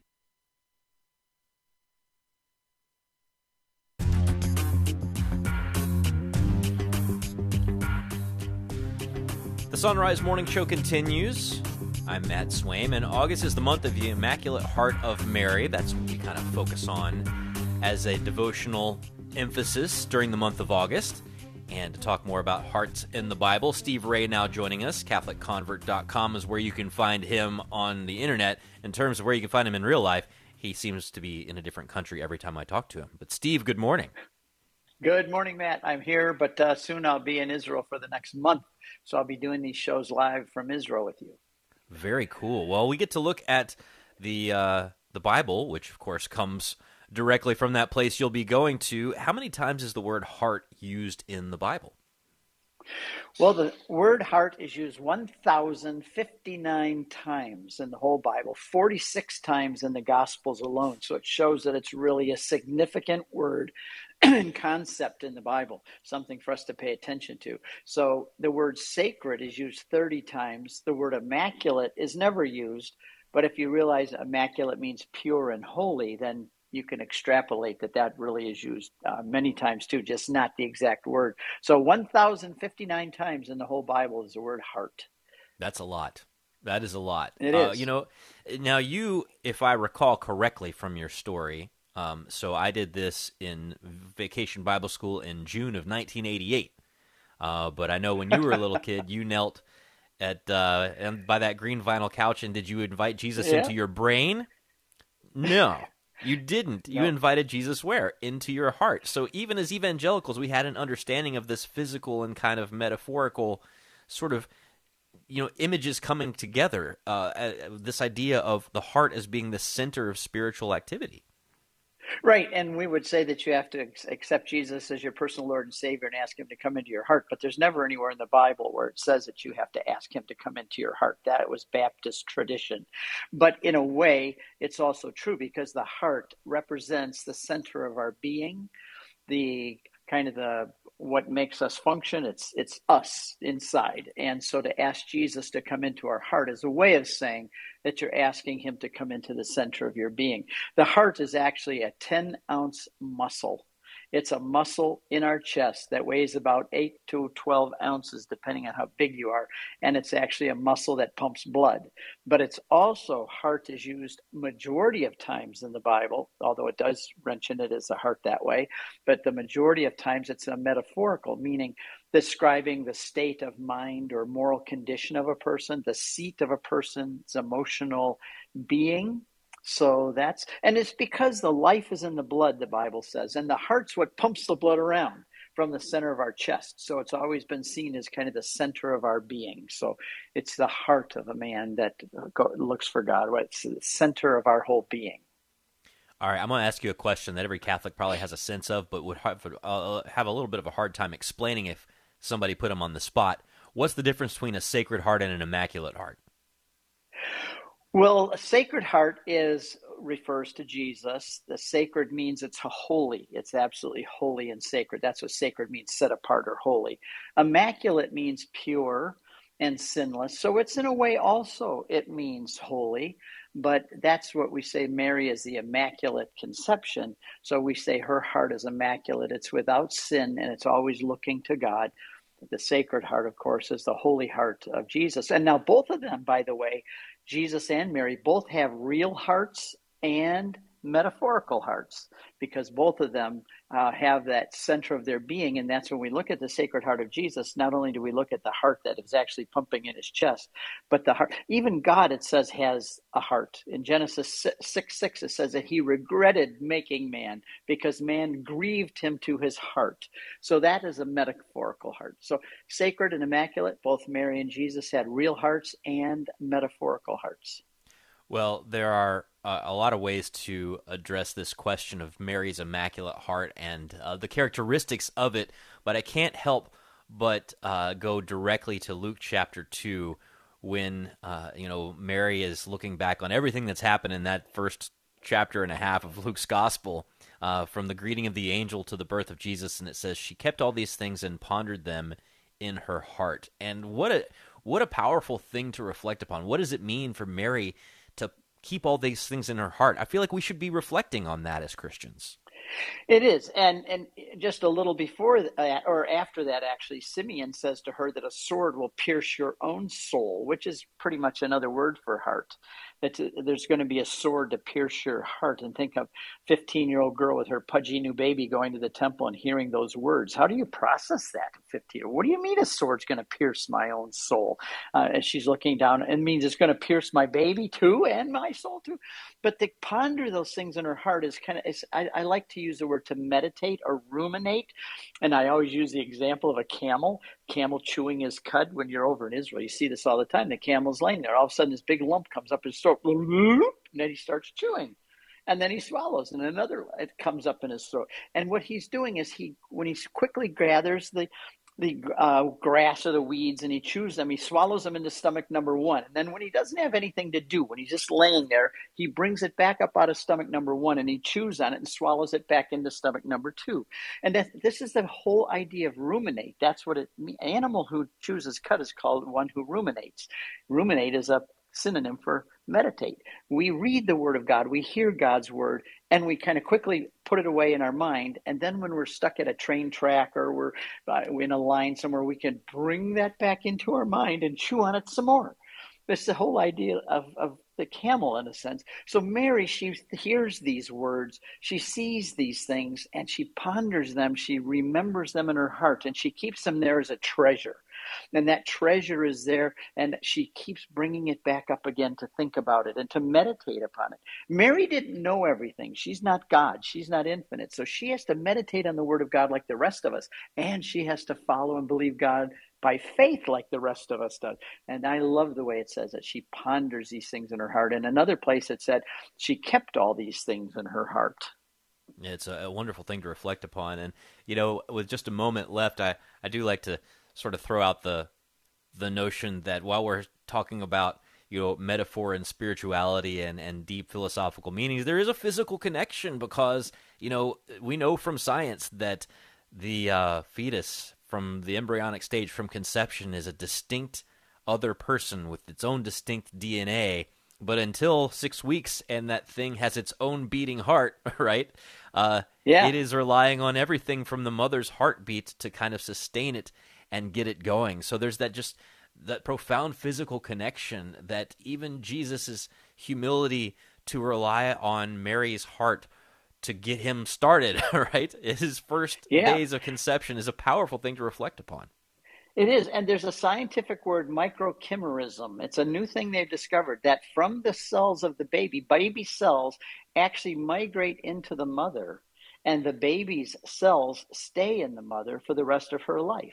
This is very interesting considering the relationship between Jesus and Mary, that some of the fetus's uh, cells pass into the mother and they grow in the mother and stay there. So, I mean, Jesus and Mary being kind of this united one, even the cells, this microchimerism, it's called, that's been discovered to transfer of cells from the baby's body into the mother's body and the mother's body into the baby's body. This is, brings a very close connection between Jesus and Mary and their hearts. I always bring that uh, fact up on the Feast of the Assumption because, you know, Jesus ascends into heaven, but just to make sure that we finish the job here, all the remaining you know, cells that have uh, stuck around in Mary's body, you know. We're going to bring her to up too. Upon. Exactly. Yeah. Well, Steve Ray, we've got CatholicConvert.com linked at SunriseMorningshow.com. Hopefully, people can head over and find some great resources. And looking forward to hearing from you in the Holy Land as you head there pretty soon. Thanks, Matt. All right. We're back with Kris McGregor thinking about John Chrysostom and repentance next. It's 14 till. Lord, Teach Me to Pray, the Ignatian Prayer Series, can now train you and others electronically to become facilitators and bring the Ignatian way of prayer to your parish. Come to know and love Jesus Christ like never before and help others do the same. Don't pass up the opportunity to join this work of the new evangelization. Go to LordTeachMeToPray.com and click on Digital Training. That's LordTeachMeToPray.com and click on Digital Training. Support for the Sunrise Morning Show is from Visiting Angels. Visiting Angels provides experienced, compassionate care to millions of aging adults nationwide by keeping them safe and healthy in the comfort of their own home. Whether it's a short break for caregivers or for long term assistance, Visiting Angels provides hygiene, meals, light housework, companionship, and more and services are available up to 24 hours per day. Visiting Angels, online at visitingangels.com. That's visitingangels.com. Franchise opportunities available. It's back to school time and back to a busier morning routine. If you're going to need some help to get going, get yourself a few bags of Mystic Monk coffee. And when you go to the Mystic Monk site through the link you find at sunrisemorningshow.com, you'll give us a boost with a commission on your purchase. While you're at our site, pick up a Sunrise Morning Show mug or travel mug and perhaps a water bottle for your student. All available in our online store. Find our store and link to Mystic Monk Coffee at sonrisemorningshow.com.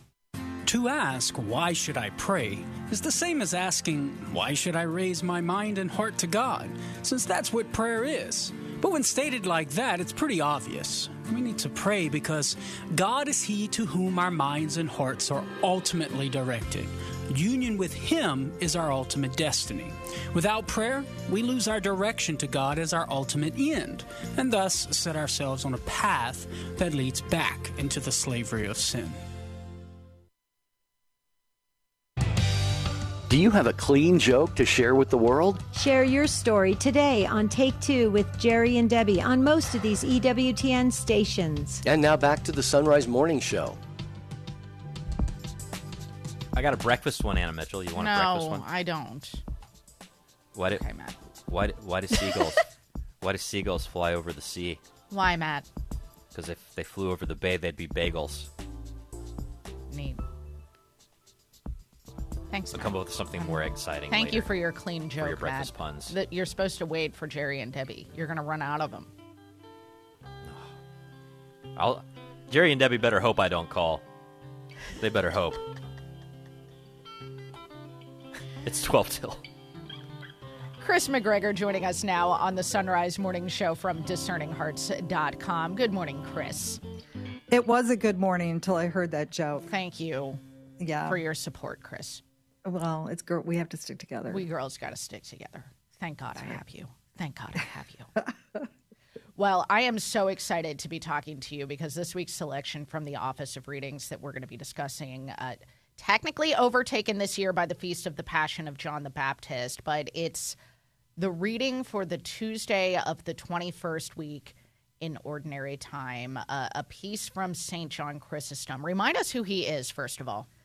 Well, he's great father of the church. The uh, he uh, died in the year 407, so he's right before some of the the great teachers that we've heard of so often, like Saint Augustine and many others. But his homilies were so powerful that they've they've lasted all these years. And this particular passage isn't it? It just he sums it all up. Oh my gosh. I- Yeah. the golden tongue does it. He just he sums it right up. He knows how to do it. I mean, for real, uh, my jaw just dropped reading, reading this piece.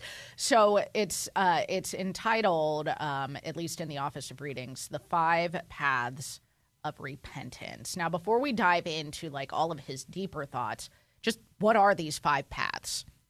Well, isn't this wonderful? He sums it up for us halfway through. Mm-hmm. Yeah. he brings it up because he's such a good preacher. He he sums it up. First is the condemnation of sins.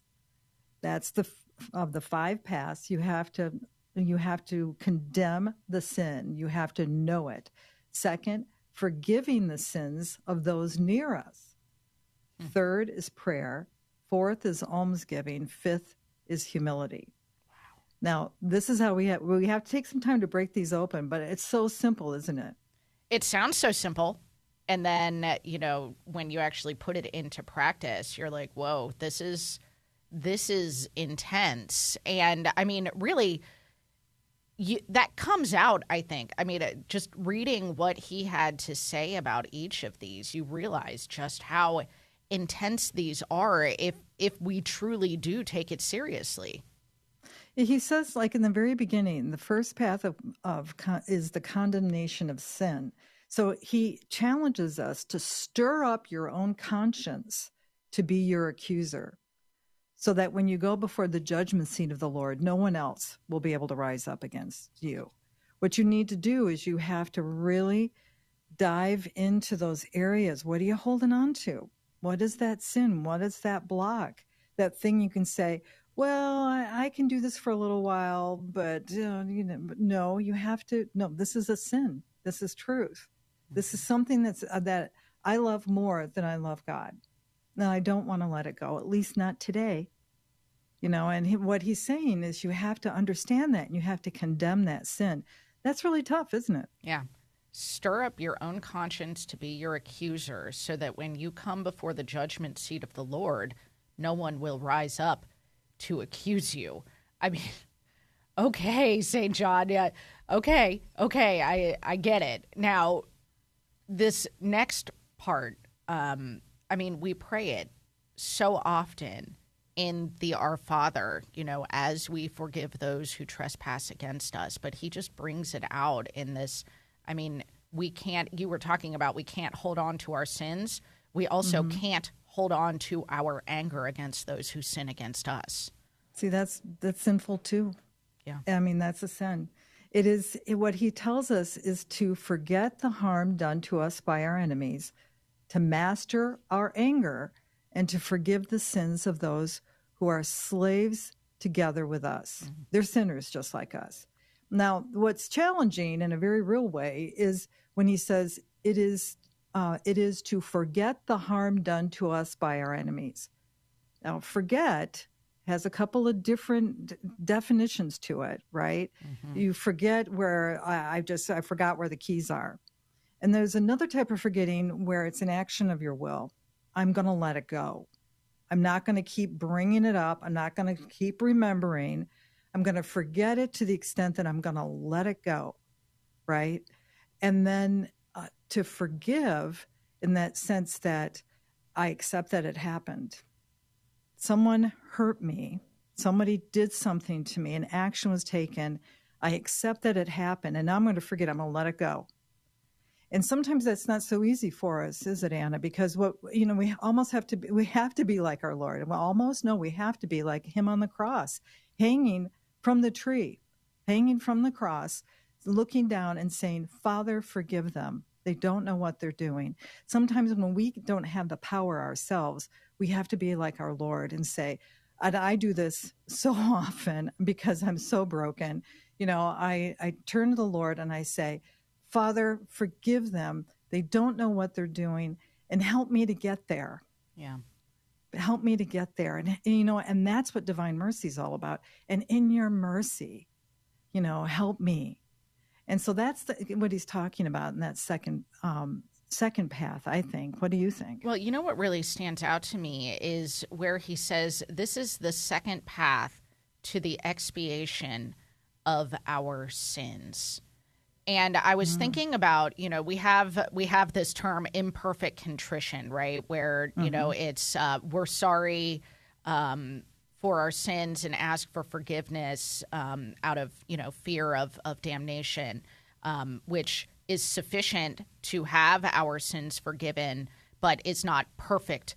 Con- um, perfect. Um, um, uh, what's the word I'm just looking for? Perfect contrition. Thank you. Yeah, amendment. Contrition. Yeah, Yes, and an where where yeah. we are sorry for our sins because they have harmed our Father. I, I almost feel like this is imperfect uh, mercy in a way, uh, just to kind of like extend the metaphor here, uh, because we can forgive people because we want the Lord to forgive us. Does that make Mhm. sense? That that we need to remember that this is a path for us to be forgiven as well. That's right. He brings out uh, anger because oftentimes when we have unforgiveness, and you see it in the scriptures all the time, they're connected. Forget and take away your anger. And those are so important.